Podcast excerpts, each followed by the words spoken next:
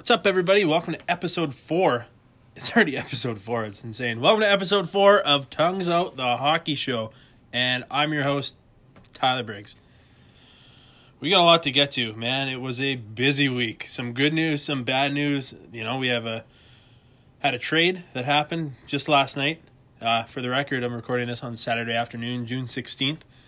Uh, but before we touch on any of that news involving the trade, you know, involving the Stanley Cup parade, uh, the Ottawa Senators, which you know I'm a little reluctant to talk about, but we're to do it anyway. I want to get to the question that I've been asked the most since starting this podcast, and that question is, "What is tongues out?" Well, what tongues out is is actually so. If you picture this, it's actually when you put your skate on, you got your you got your shin pad, you got your sock, and what uh, some people do is they'll take the tongue of their skate and they'll tuck it under their shin pad. But if you're super cool like I am, you will take the tongue.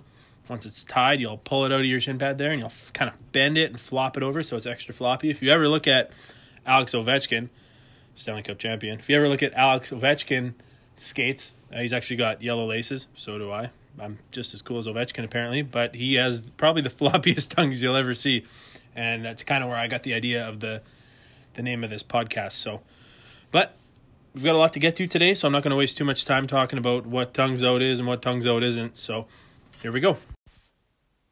There has been a trade to announce. I don't know if you guys remember that, but that actually came from the I think it was the draft in I want to say 2013.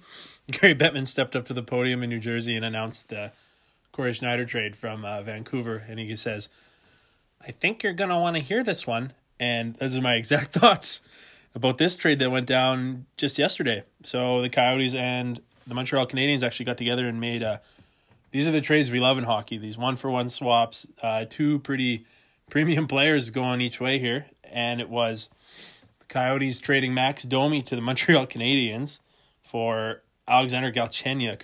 Uh, pretty even trade when you look at it. Uh, we'll start with Domi. You know, he had 52 points in his rookie year, and he's been in the NHL for three seasons. So Domi is a pretty proven player. Uh, but the last couple years, the Coyotes have really struggled with offense, and uh, Domi only had nine goals in each of the last two of his two campaigns. So Domi's left a lot to be desired, I think, for the Arizona Coyotes. So it's not surprising to see him getting a fresh start in Montreal. I kind of feel bad for him because he's really just going from one bad team to, you know, well, I would say the Coyotes are hopefully on the up and up next year. You know, I'm kind of rooting for them, especially after what the the other desert team did this season. So really pulling for Phoenix, but Domi gets a fresh start in Montreal. Uh, heading the other way, you got Alexander Galchenyuk. He was the third overall pick in 2012, which is kind of ironic because Montreal's got the third overall pick this season. He's played for six years, and he's kind of the same. I would say he's probably in the same boat as Domi, which uh, kind of helps you understand the trade a little bit more. Uh, Galchenyuk, I believe he's top thirty goals once once uh, a couple seasons ago, but uh, since then he hasn't been able to crack twenty. So it's two players I would say with similar skill sets. I know Domi plays on the left wing while Galchenyuk's primarily used as a center. So when you look at Montreal's roster, there are really aren't that deep down the middle uh, behind Alex Galchenyuk. I think they got Phil Danault and I think Andrew Shaw plays a little bit of center, but it, it kind of makes it kind it's kind of tough to understand this deal when you look at it that way because Montreal, much like Arizona, is kind of in the same boat when it comes to goal scoring. I think I think the only reason Montreal has had kind of survived over the last few seasons was that they had elite goaltending, and when the elite goal their elite goaltender by the name of Carey Price got injured this past season, you saw Montreal really really suffer. So, be interesting to see if Max Domi can really, you know, gel with uh, Jonathan Drouin and Max Pacioretty if he's even going to be there. I mean, we could touch on him in a little bit, but I don't see Pacioretty really sticking around much longer there. So Galchenyuk joins a pretty young, talented uh, Coyotes Coyotes group. be interesting to see whether they use him at center or the wing, but I can bet they use him at center because I can I can't even name a centerman on that team at the moment, and I like to think that I know a little bit about hockey. So, yeah, interesting to see how this trade goes down. You got a young GM in Arizona trying to turn things around versus uh, an old dog in Montreal trying to figure his shit out. I don't think Montreal is really doing a bang up job of that, and I definitely don't think Max Domi is going to solve any problems there in Montreal. So I'm going to give the edge of this trade to John Chayka and the Arizona Coyotes, as they look like they probably got the uh, better player and uh, I shouldn't say better player, but it looks like Galchenyuk may be a bit of an upgrade from Domi. It's only been a week since the Stanley Cup was won uh, by the Washington Caps, so I think I think it'd be silly not to mention uh, the celebrations that have been going on for the past week. But I don't know if you saw any pictures or any video from that Stanley Cup parade in Washington, but holy shit, that looked that looked insane. I think uh, Donald Trump was probably happy was happy he wasn't there because that crowd looked a little bit bigger than his uh, than his crowd for his inauguration speech. So, uh, congrats to the Caps on uh, partying in style, and the, the fun doesn't doesn't stop there. As I think I think everybody pretty much saw the video of TJ Oshie chugging a beer through his shirt and Alex Ovechkin doing push ups in the shower. Or the shower, not the shower. I mean, he probably was, but push ups in the. What the heck do you call that thing? A fountain. In the fucking fountain. So it looks like they're having a lot of fun. Uh, I think Ovi. I, I, I don't know if anybody knows, but Ovi's actually a lefty. He was throwing the first pitch of the Nationals game about a week ago. And. Uh, and he uh, got a missed on that first one. Everybody's laughing at him, so he called for the ball back, got to toss it again. So it's been a lot of fun seeing these guys celebrate. I think Jimmy Fallon had Braden Holtby and Ovi on the Tonight Show.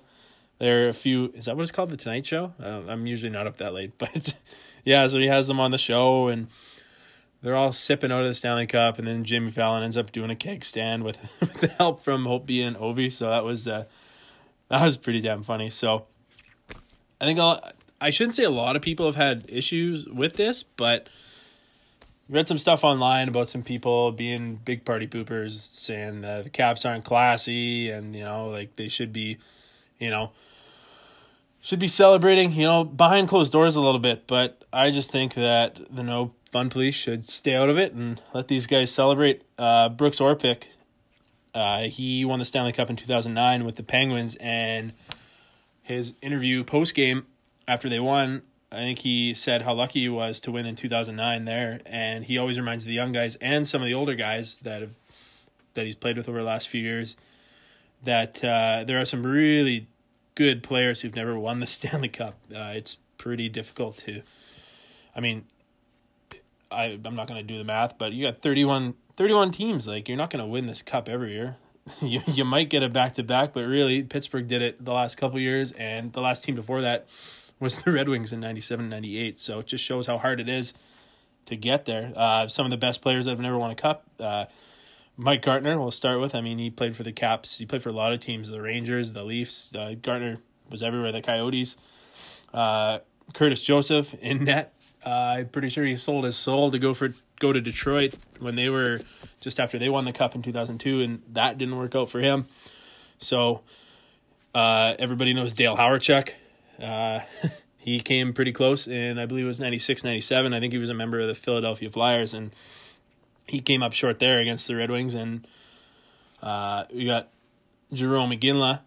He made it all the way to Game Seven uh, with the Calgary Flames in 2004. So pretty pretty heartbreaking there. And then, of course, Joe Thornton, an active player who's been at it for a long time with the Sharks, just took a step into the final a couple years ago against the Penguins and hasn't been back. He's really struggled with injuries, he's getting up there in age. So it just shows how tough it is to win. And you know what? If you want to go out and celebrate with your teammates, you go out and celebrate with your teammates. You might not get here again. You want to enjoy every single goddamn moment of this. I know I probably would. Personally, I wouldn't be shotgunning beers or drinking beers through my jersey, but you know I'd be having a good time and wanted to share it with all of uh, all the fans.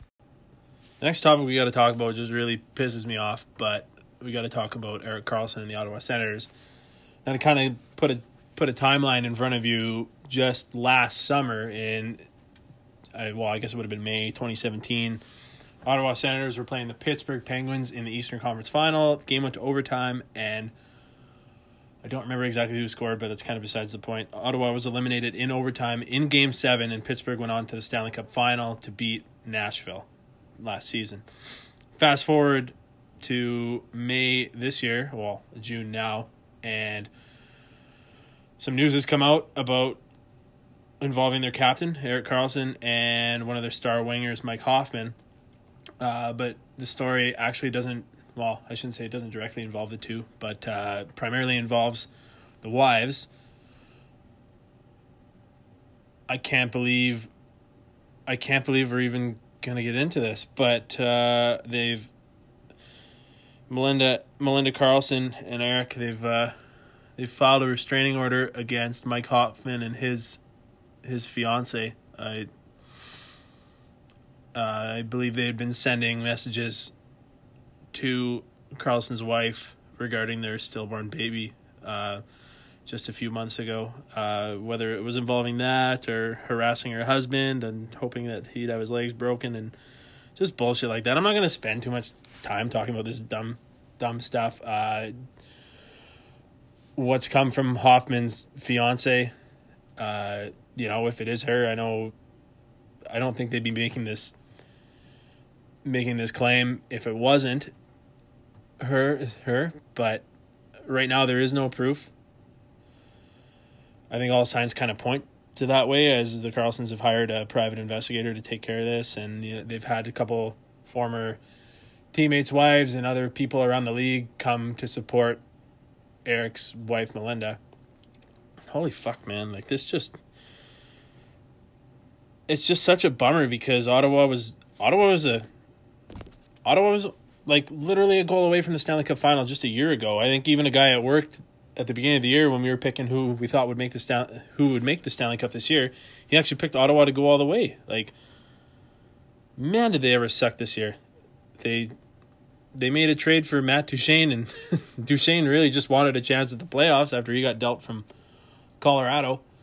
And, you know, he's got one more year in Ottawa if they don't trade him this summer. But Ottawa's an absolute dumpster fire right now. It just sucks. And Erik Karlsson's probably going to leave, and Mike Hoffman's definitely leaving. Well, I mean, how do you trade the guy? Like, who. I mean, I, I hope to God he wasn't involved. I'm sure he wasn't, but how do you trade this guy? His value's got to be at an all time low. Like no group, like no teammates are gonna, or no teammates or their wives or whatever. They're not gonna welcome this guy or his fiance into their dressing room. Like there's there's not a chance. Uh, I think, God, I can't remember who said it, but yeah, he's he's screwed, man. I don't know. I don't know what's going to come of this. And Ottawa's Ottawa's falling apart. Their assistant general manager, I believe his name is Randy Lee. Uh, he was charged, or he was charged with harassing like a, a bus driver or a limo driver or something like that. I don't know if he like gave this poor kid a shoulder rub or what the hell it was, but the kid's only 19 years old and he's got a creepy old dude giving him some sort of whatever the hell he did to him. I don't know, but man, Ottawa is just completely absolutely completely crumbled and I couldn't be I couldn't feel more sorry for Ottawa fans. So if you see an Ottawa fan like Donald Ross, you know, he's working he's working at his job or you see him walking down the street and you know what, maybe just run up and give the poor guy a hug cuz times are tough. It's not a good time to be an Ottawa fan. Uh, the fans weren't showing up during the playoffs last year and God, it I would I, if this was the Jets or you know one of my other favorite teams, I would I would I I probably want to jump ship right now, but you know right now I feel terrible for Ottawa and their fans. A team that happens to be headed in the opposite direction of the Ottawa Senators dumpster fire happens to be our Winnipeg Jets here. Uh, the Jets surprised I think most mostly everybody that follows hockey last season. Uh, count myself in there. They had a had a wonderful year. They made it all the way to the Western Conference Final. Uh, they unfortunately lost to Vegas, but I mean, shit happens. but with a little bit of success comes uh, comes a high price, and the Jets, the Jets are going to have their hands full, or Kevin Cheveldayoff to be specific, as they have a number of key restricted free agents to take care of this summer, and I'll kind of run down run down the list here just to kind of give you an idea. So with the salary cap roughly around 76 million, I think it's been projected to maybe hit 80 this year, which would be huge for Winnipeg, but to uh, kind of give you the rundown of the restricted guys. Now, we to kind of give you guys an idea of what a restricted free agent is versus an unrestricted. Restricted free agent means that we have exclusive negotiating rights to sign these guys to a contract, so they're unavailable to any other team. Um, teams may prevent an offer sheet, which would be a contract that would be signed by the player, and we would have the Jets or our GM Chevy would have seven days to match that. So all these guys will be negotiating with Winnipeg first. So first dibs, luckily. Uh, first guy, Connor Hellebuyck, he's gonna go up for the Vezina Trophy this year. He only made 2.25 million last year and he uh, I would say was probably our MVP this past season. Uh, I mean, you could make a case for Wheeler, you could make a case for Scheifele, but in my opinion, Hellebuyck was kind of the missing piece for this talented team. It's not like uh, it's not like we've had a ton of success with goaltending over the past few years, but uh, yeah, he won 44 games last year. He had a 924 save percentage, 2.36 goals against average. He's up for the Vezina. He's gonna. I'm I'm guessing he's gonna make more than seven million a year. But uh, you got Josh Morrissey. I I in my opinion, he's probably our team's most consistent defender, and with Toby Enstrom leaving, uh, it's going to open up uh, even more even more of a responsibility on the left hand side. And I think Morrissey has really, really emerged over the last couple seasons. He only, I think he only had 26 points last year, but the name of Josh Morrissey's game isn't scoring goals; it's shutting down the other team's best players. Which brings us to Jacob Trouba. Uh, just two years ago, I think everybody here wanted him out of town, and he seems to seems to have changed his tune as he's said he wants to stay. I mean, that's what winning can do. uh, I would say just a couple years ago, probably wasn't too much fun playing for the playing for the Winnipeg Jets the way things were going and with how much talent was on the team, especially making the playoffs in 2015. But anyways, he only made 2.81 mil over the last couple years. Uh, he had 24 points just this past season in 55 games. I think he had an ankle injury and a concussion, so I think Trouba leaves a lot to be desired there. Uh, Adam Lowry coming up next. I don't think he had a. I think he had two points in the playoffs 17 games, but he missed a huge chunk last year. He only played in 45 games. He had 21 points. Uh, he made 1.13 mil. Um, pretty clear that he is uh, he's a checking checking center. You know, he plays against some of the opposition's best uh, best offensive players. Uh, Lowry really really showed his value. I mean, he didn't have a didn't have a point in the playoffs. He was probably playing hurt, but he was still playing hard and was a big reason why the Jets went so far. Uh, I'm not going to get too into the rest of these guys, but you still got Brandon Tanev, Joel Armia, Joe Morrow, Tucker Poolman, Marko Dano, and Nic Petan, whose agent actually came out, I think it was last week, saying that Petan's uh, probably not going to get the opportunity that he needs in Winnipeg to succeed. He's probably a top six forward on, well, maybe not next year, but he's probably a top six forward at his at his best in the NHL. So lots of work for Chevy to do. I don't know if you can sign all those guys for all that mo- all that money. Uh, to dip a little bit into the unrestricted free agents, some of the notable names you got. Obviously, Paul Stastny, who they picked up uh, at the trade deadline last year from the St. Louis Blues. He was making seven mil, I think, with with the Blues, and when he came over here, the Blues actually retained half of that salary, so the Winnipeg Jets could fit him under the cap just this past season. So it's going to be even trickier to resign a guy like that. He really showed his value.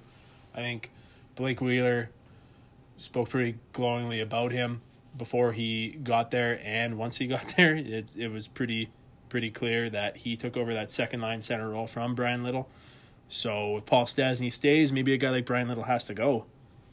I mean, Bryan Little's new contract kicks in next year, and I think it's I think it's like five years, and it's maybe just over five mil. So I don't know if you can have Scheifele Little Stastny or Scheifele Stastny Little down the middle.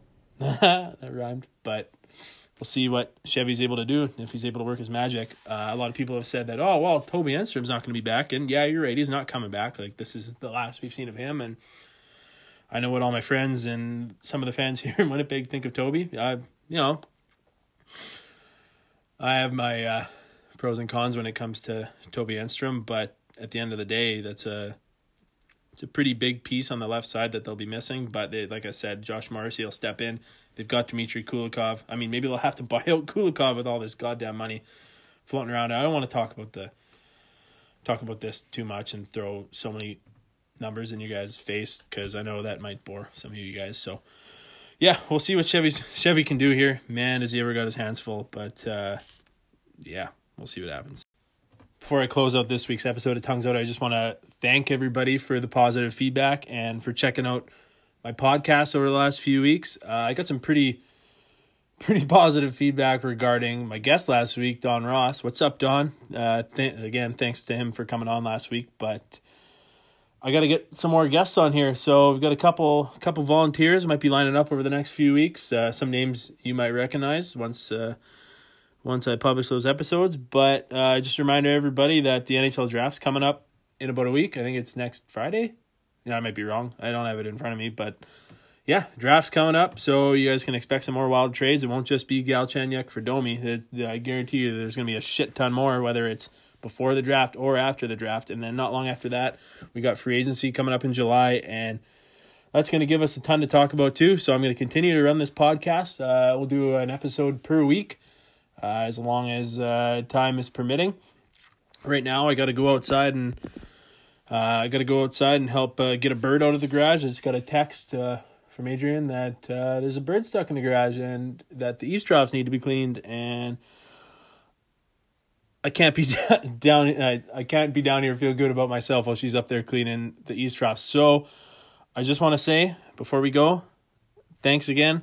And uh, always remember to shoot the hockey. This is Tongues Out. And this one is for you boys and girls and babes, to quote Alex Ovechkin. Thanks, guys. Peace out.